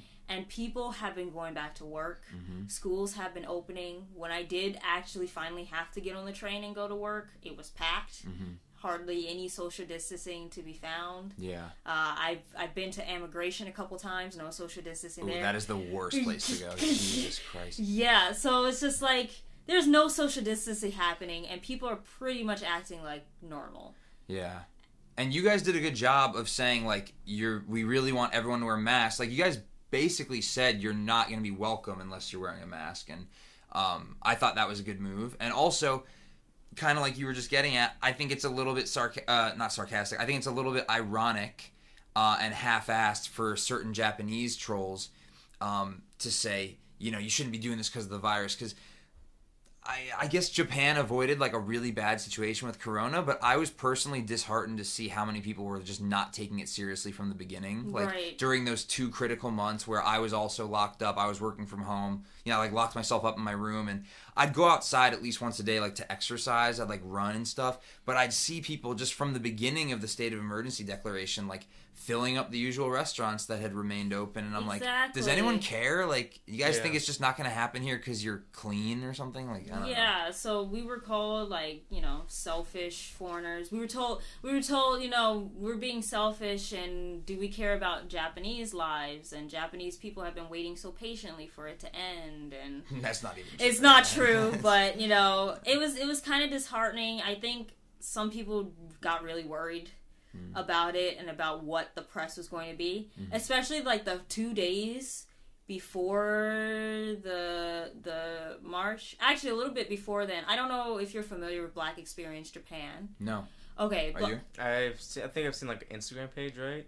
If I'm not mistaken. Uh, it's it's it's a don't know. YouTube channel mainly. Okay. So Yeah. he does um he basically he goes around Japan and um, Asia in general interviewing Black people to about their experiences living. Okay. That's yeah. not Baye McNeil, think- is it? No, Okay. no, Because I follow Baye's channels, but I don't. I don't think that's one of his. Yeah. no, no. It's not his uh, channel. He does Um, Black Eye. That is. He like does Black one. Eye in the newspaper, Right. yeah. But this is this is a different guy, and his name slips my not, mind right now. But um, he had interviewed uh, Sierra, Okay. and to basically get information about the march. Mm-hmm. And um, in a couple of days, he got over 500 comments, Mm. almost completely in Japanese. It was the most comments I think he said he had ever gotten Yeah. on a video, and the most Japanese comments he had definitely ever gotten. And they were almost all negative. Yeah. And so, like, a lot of people were freaking out after that. Like, sh- should, you know, I get that, but that's like more reason to do this. it's almost more reason to do it. And I mean, Sierra, I you know, I was reading comments. Sierra never reads comments, Yeah. um, and she was steadfast. She was very strong. She's like, I don't have the time to worry about people who aren't going to show up. Yeah. And you know those trolls, it's like they didn't even show up either. I think we mentioned it, but there was like a very small counter protest that showed up. Japanese like conservatives are really like weirdly outspoken online. Like 4chan, I don't think a lot of people realize in the West, but 4chan that all comes from like Japan. Really? Like 4chan came from Yes. 2chan, which started in Japan. No so idea. trolling is almost a Japanese art. Like Japanese Japanese bigots like developed trolling, you could say. Like it's crazy, man. So Yeah. yeah, they're gonna always show up, but I just I'm sorry. I'm not trying to like stereotype anyone, but I, can't help but think of just these, you know, little like Nito type like glasses wearing just never got any love and Yeah, I think ever since the whole issue with Hana from uh, Terrace House, Mm. I Oh, think yeah. I feel like like you know, uh, Japanese authorities are just trying to crack down more on those kind of things, like cyberbullying, because You that was that was such a big thing. Like, And honestly, it was so sad. it was so sad. It was honestly devastating. Did you are you like a I big did. Terrace I was. fan? I watched. I was watching Wow. the show, and then like when I heard about that, like I saw her Instagram, like her story, like that night, like literally, Oh. like when she was saying sayonara, Mm. like literally like that morning I saw it and then a few hours later I found out that Jeez.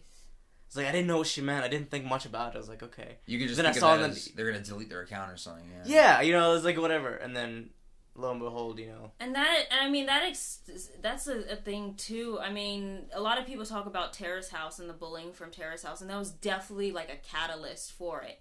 But I, I think a lot of people are kind of not glossing over the fact, maybe they don't know, but aren't really talking about that she's been dealing with this sort of thing for years. Mm. Like, because she is a mixed race Japanese person and like a, a prominent figure uh, in wrestling, like, people did not like her. really, I'm so surprised by that. She's such a likable person.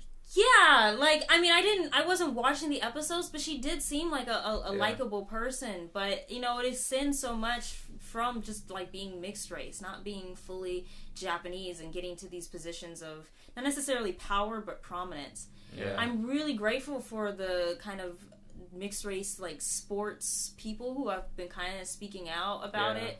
Yeah. Um, Naomi Osaka came out and basically said that she is fully on board with what's been happening. I love her. She's awesome. Yeah. Yeah, fully on board with what's been happening in Japan. Um, the the baseball player, I can't think of his name right now. I know now. who you're talking about. I saw There's the the NBA yeah. basketball player too. Yeah. Was it Hachimura or Hachi Hachimura or something like that? But yeah, that guy's pretty cool too. I would love to see uh oh, what's his name Otani Shohei, the like really big deal Japanese baseball player in America. I would love to see him say something, but you know, under, almost understandably, like he's full Japanese. It doesn't affect him, so it's unlikely that we would see that. But like if these really big like top line fully Japanese celebrities drew more attention to this kind of thing, that'd be Yeah. great. It would definitely like turn hearts and minds. Absolutely. But it's Absolutely. just it's so like Japan's not that woke on, in general. So that, that leads me to ask you uh, again because you mentioned that you felt like you know being in um, um, I'm sorry I'm drawing blank. Where was the area area that you were in? Uh, to-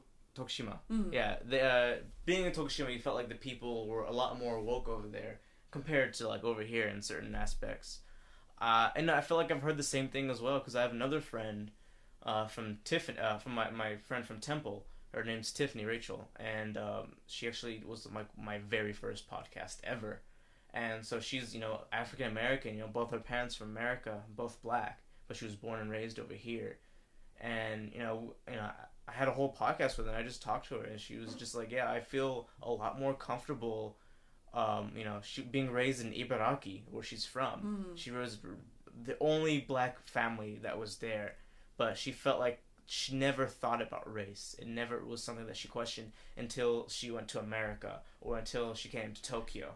I know who you're talking about. She's actually been on quite a few Yeah, yeah, yeah. She's podcasts Yeah. and things. She's actually been on Black Experience Japan, and that's how I'm f- familiar with her. oh really? Yeah, yeah. She's my friend from Temple. She was one of my very first friends. We uh we stayed at the at first first semester. We stayed both stayed at the dorm, Okay, but but yeah, I mean, you know, I I didn't live her experience, Yeah. so so I I can't say. I mean, I But like compared to you, like what you being in Tokushima, like she felt like being in Ibaraki was the same. Like you know, there's a lot more people. You know, because everybody knows each other, right. and because you know, you know, you you can't judge on just first appearances. Everybody knows each other, so you know, you don't feel that sense of like being an outcast or hmm. that kind of thing. I don't know if maybe that's similar for you, but like I've noticed maybe here in the countryside, from what I've what I've you know been able to see, um, foreigners feel a lot more comfortable than being in the city. I was definitely, I was very comfortable. I will say most of my interactions in Tokushima outside of work were really surface level, like more like curiosity. I didn't really have Japanese friend, that many Japanese friends Mm. in Tokushima. There Yeah. were a few, but the few Japanese friends that I had were those Japanese people who a they knew English, and b they kind of push, they put themselves in the foreigner sphere. Mhm. You know, um, because they could do that. Yeah. yeah, well, they could either they had traveled outside of Tokushima, which there, there's kind of a joke that no one stays in Tokushima. Huh. It's like you leave and then maybe you come back when you're older, sort of thing. Yeah, I've heard it. Well, yeah, I've heard it is such a beautiful place, though. it's it's beautiful, and I think that's why a lot of people return. You know, when they're kind of tired of the hustle and bustle of the city, they just kind of come back and they're like, you know, I want to live um, within nature Right. and that's what That's you beautiful. yeah it's what you can do there so it's it's lovely but yeah you know they come back and they put themselves within the foreign sphere. Um, you know we had one very prominent international bar and they'd show up at the bar and you know they're talking to us. You know they'd show up to like the the bar would do like a hanami picnic every year. They'd show up to that picnic. So yeah they put themselves in the foreign sphere. It wasn't so much us going out of it. And i don't know it's kind of a i think it, for me it was kind of a mix of it was just easier to stay within the foreign sphere because my japanese wasn't that great and you know it's like we're all english teachers and we all know each other but it was also kind of a bit of whenever i kind of try to exit the foreigner sphere and put myself more within japanese people i just end up feeling so awkward and i think they kind of felt awkward too like they didn't really know what to do Yeah. with me I think that's like almost a Japanese thing, though. Like, I think Japan. It doesn't apply to everybody, but it's kind of a culture of staying within your your bubble anyway. Like, so e- even me, like, I'm virtually fluent in Japanese, and I still m- most of my closest friends here are other foreigners. Like, I do have Japanese friends and Japanese like um you know companions who I only speak in Japanese with, and I feel like I'm in their bubble when we hang out.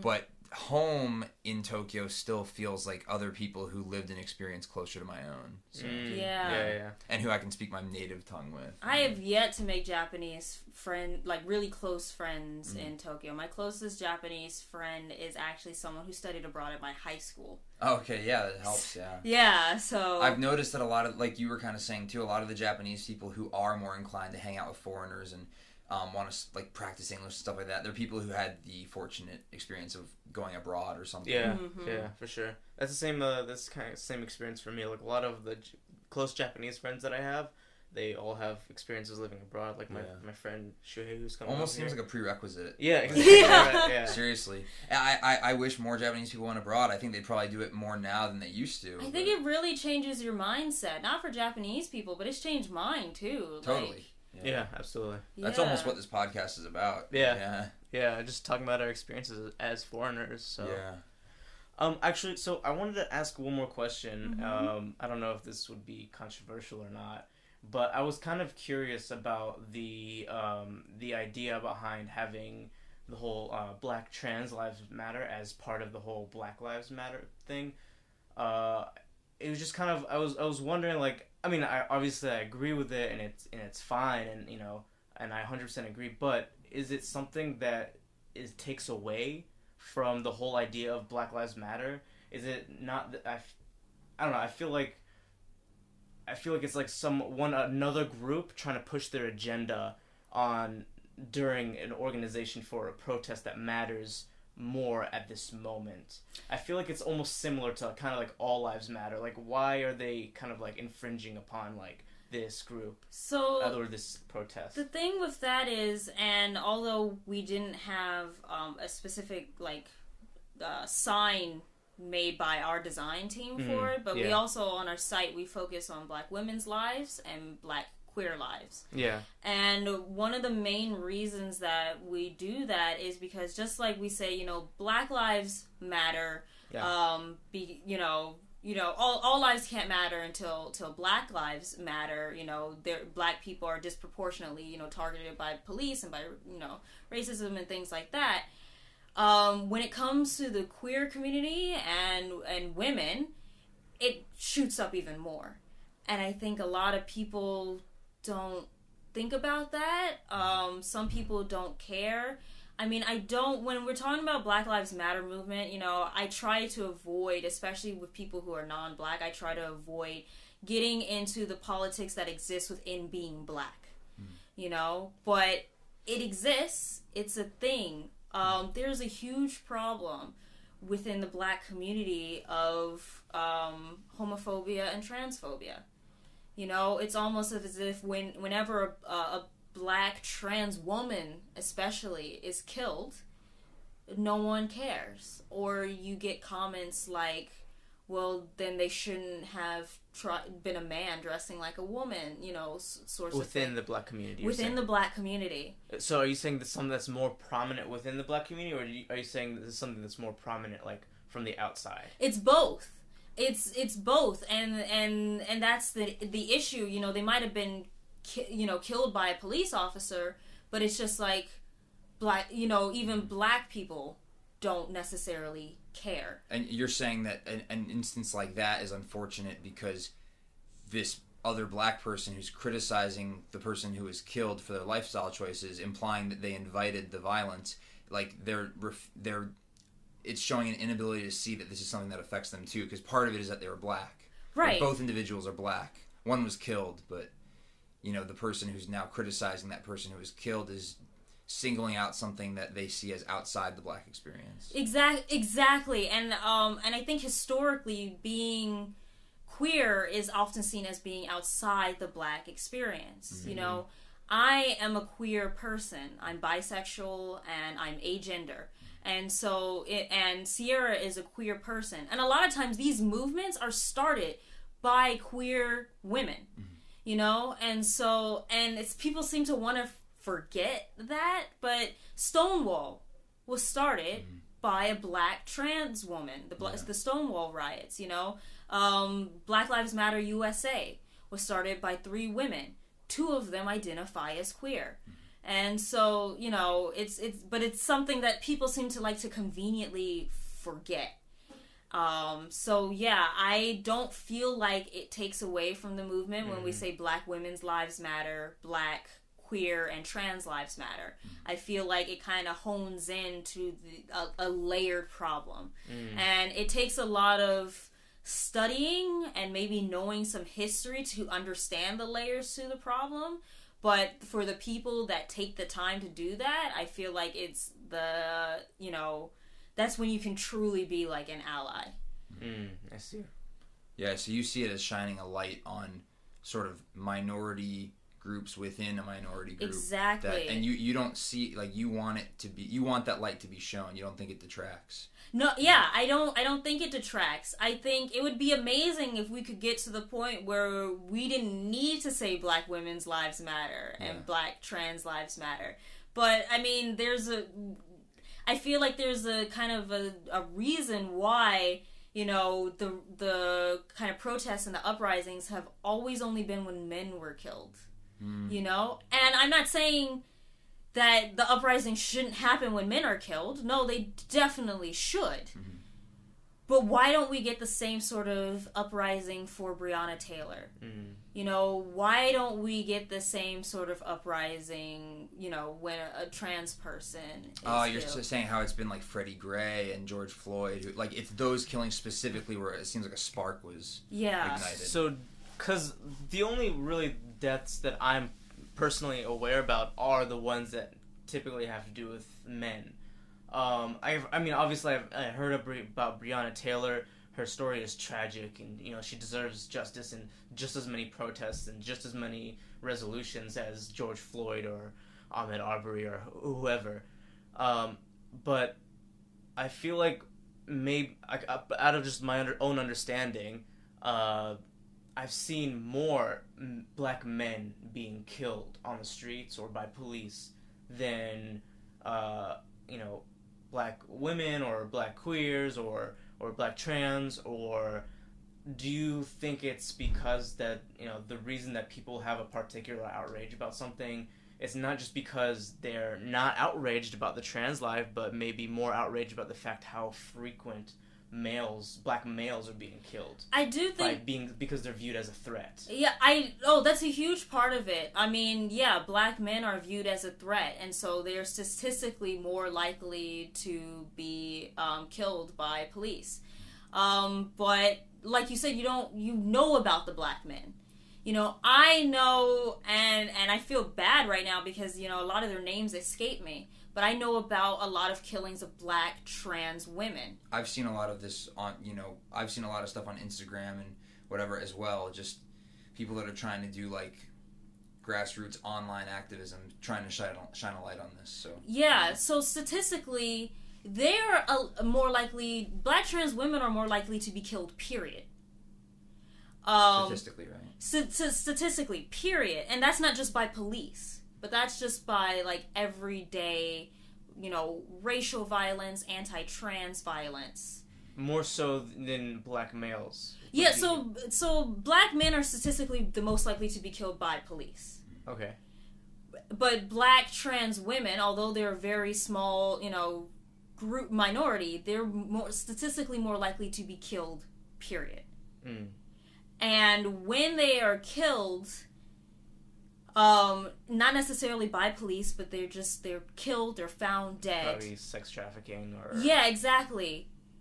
Police say things like, "Oh, there's not enough public interest. We ruled it as a suicide. There's not enough public interest." And it's just like, what kind of explanation is that? Mm. Not enough public interest? This was someone's child, somebody's friends. Mm. Like, how can you say the public is not interested enough to like investigate? And and I'm sorry, but it's just like I don't understand how someone could say that about a human yeah absolutely being. yeah yeah for sure Yeah, I don't either. yeah I, I mean I don't think any of us feel like we understand that but yeah I agree Yeah, it's Yeah. messed up.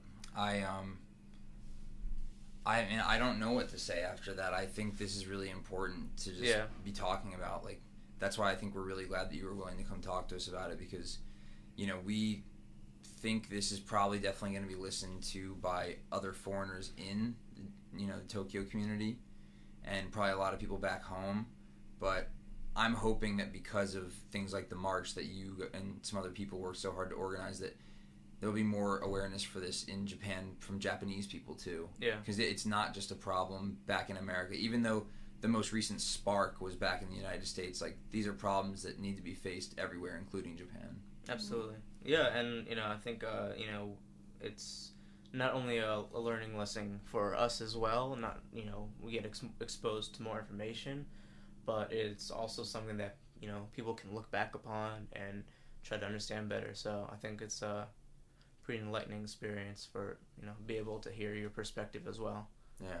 Thanks so much for coming and talking to us. Yeah, yeah. Th- thank you for having me and thank Yeah, you yeah. for allowing me to like share you know my experiences and Of what i know Yeah. you know If, Please feel free to say anything that you. Yeah if there's any to- like message that you want to get out particularly or if you want to shout out somebody or you want to shout out yourself your instagram i don't know like like seriously like if there's any like last thoughts that you feel like you want to get off your chest you know please we can even start like a whole nother conversation if you want but um yeah please I, I want to thank Sierra for organizing this. You know, this was her idea. I know I've been in the press a lot, but I want it to be very clear that she is the one who started this. This was her idea, and she got this, you know, off the ground. Um, I also want to shout out June. I know she's quite a private person, so I'm not going to say her full name. okay i know But- who you're talking about um, you know, she, you know, she is an, a, a queer activist in this community, and I think her presence is extremely important. And so, you know, I, I'm, I'm, you know, happy for that. Um, I want to shout out um, Nio, Nio Kenza. He was a big help, like day of, and I'm happy for his representation here as like a queer, as a as a um, non-binary male. Um, in can I say that non-binary? yeah, I was yeah I non-gender confused. binary You're like uh, he. male. I'll say I don't know. I'll say uh, he, him, non-binary person. Okay. You know, so like a more masculine pre- presenting person. I feel like that as you know, as you know, non kind of mass non-binary representation is very Okay. important, and um as well. I, I think when people kind of think of non-binary, like I'm non-binary, but I kind of feel like when people think of non-binary, they either think of like like kind of just these androgynous looking Uh, people or even maybe feminine looking people who are just like i'm not a woman and Yeah. i i know i kind of people kind of look at me and they're just like "Mm, you yeah I'm, I'm still I personally uh, I have a lot of questions as well I don't know I'm, I'm Yeah. pretty lost with those kind of topics Well, I think well for some people who aren't part of these communities, it might be hard for them to understand.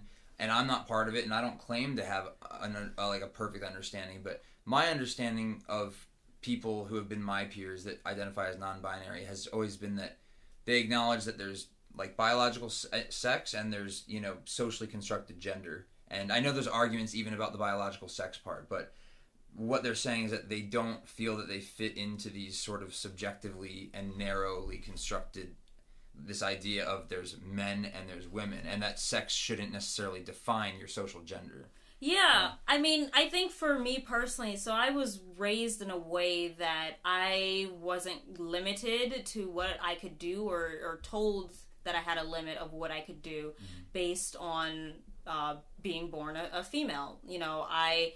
You know, I was a kid. When I was a kid, you know, I, I was allowed to wear what I wanted to. Um, I was allowed to play with what I wanted to, no matter what section it came from, like boys or girls section.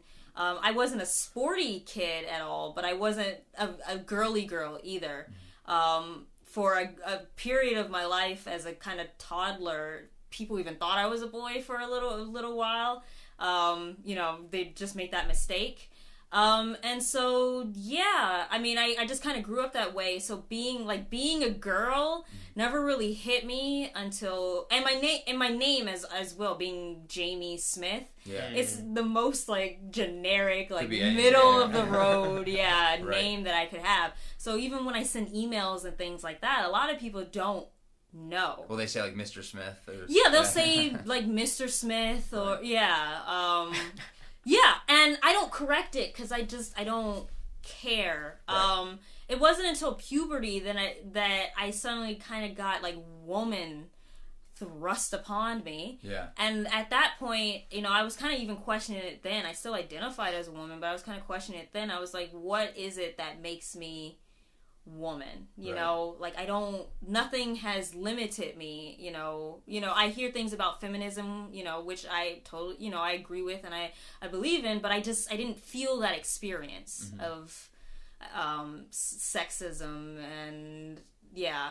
You didn't. f- Yeah. So I mean, like, I feel like people who would try to detract from what you're saying would say, "What makes you a woman?" Well, your biology. But what you're saying is that you don't feel like biology and gender should be conflated that conveniently. Yeah, like right? Yeah. biologically, I know that I am born of the female sex. Right. But as far as my experiences as being a woman, I haven't really experienced that. Um, the way I tend to relate it to people is my my race.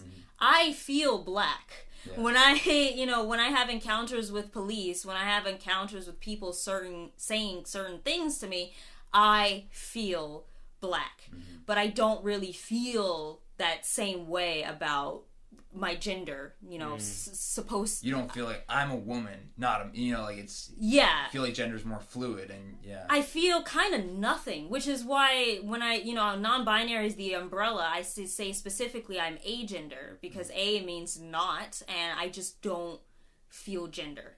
Right. Um, and I thought maybe when I came to Japan, so before moving to Japan, I was very much always sweatpants and t-shirts and beanie on my head, really like kind of hipster-ish look. When I came to Japan, and especially getting involved with the fashion community, you know, I, I had always kind of enjoyed like the Lolita sub style, and so I got into Lolita. And if you know anything about it, really frilly, flowy dresses. I've and seen just, it on Harajuku, on Harajuku, I think. Yeah. Yeah, I think just it's the most famous style in, in that kind of scene. I feel like. Yeah, like it just yeah, so really frilly, really feminine, and I thought surely once I put these dresses on, I will feel like a woman. Mm-hmm. And it just didn't happen. Right. And so I was like, okay, well then I guess it truly is like I can like these clothes and I like this style, but it doesn't make me feel It's not connected to like who you are inside. right like i can feel pretty but does feeling pretty make me fi- make me a woman like Mm. i know i've met guys who are like sometimes i just you know they're kind of secretly like sometimes i just want to feel pretty Yeah. you know sort of thing so i'm like that's not a gendered experience for me Yeah. I think there is still a lot of gray area in terms of just people's understanding. And I think a lot of that gets hindered just by the terminology because we have these shared words. Like, you know, to some people, woman means a biological female, whereas to other people, woman is completely just a socially constructed, you know, it's like a gender assignment. So, you know, I just try to be the best ally I can and remember that first and foremost, I just I value people's lives, and like if people are not doing anything to harm anyone else, then I shouldn't want any harm to come of them, and I should try to listen to what they're saying first. wouldn't it be great if everyone was just that that way It would, I hope. Yeah. Yeah. Thanks so much again. Yeah, we really you. appreciate it. It was, Thank it was a really great experience. and Thank if you. i may shout out some things that black coming up with Please black lives matter Absolutely, tokyo yeah. Keep going. For sure. So, uh, July 5th, um, we are starting a webinar um, called Real Talk. Uh, the webinar uh, will bring in experts and people from the community to basically talk about the black uh, experience here within Japan. Um, our first episode is basically what is uh, Black Lives Matter, and we will have um, quite a few experts. I should pull out their names. Yeah, go but, for it. Go ahead, yeah. for it, go for it. yeah, no rush. Um, I saw this advertised on the Facebook group too. Yeah, so sorry. One sec. no worries. I'm glad that there is still continuing movement too. I think some people were worried that this was just gonna all fizzle out after the march. Yeah, no, I and I see like the group getting bigger, so I feel like people want to start kind of having like more kind of these marches, I suppose, or As soon as the march was over, everyone was kind of asking what's next. They're not Yeah. gonna let this die. You were not probably like, this give me a freaking day to rest. I Yeah. was like, give me like a week, please. um. So yes. So we're gonna have uh, Sierra Todd. So she's going going to speak, as well as Juniper Juniper Alexander. She will also be speaking about her experience. Um, Daryl Wharton Rigby, who is a uh, black filmmaker here in Japan, he will. It's a uh, really cool name. be Yeah. spe- yeah, yeah. he will be speaking as well as um, Sarah Jean. Res- uh, I, I don't. I'm gonna mess this up. Sarah Jean R- Rosi- Rosito. Okay. Um, and so she is uh, going to talk about basically activism, like with, in, yeah, she's an activist here in Japan, so she has a lot of experience with activists. Mm. Um, Michio um, uh, Arimitsu and Wakako Fukada, um, they're both experts in their field as far as um, like uh, it's kind of social justice here within Japan. Awesome. And if you go to um, bmltokyo.jp, uh, uh, sorry, not dot, bmltokyojp, uh, at bmltokyojp on Instagram and Twitter, you can keep up with um, everything that we're doing.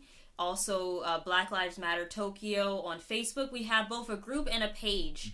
Uh, the page, um, not everyone can post on that page, so it's very much this is what Black Lives Matter Tokyo is doing and our events and all that stuff.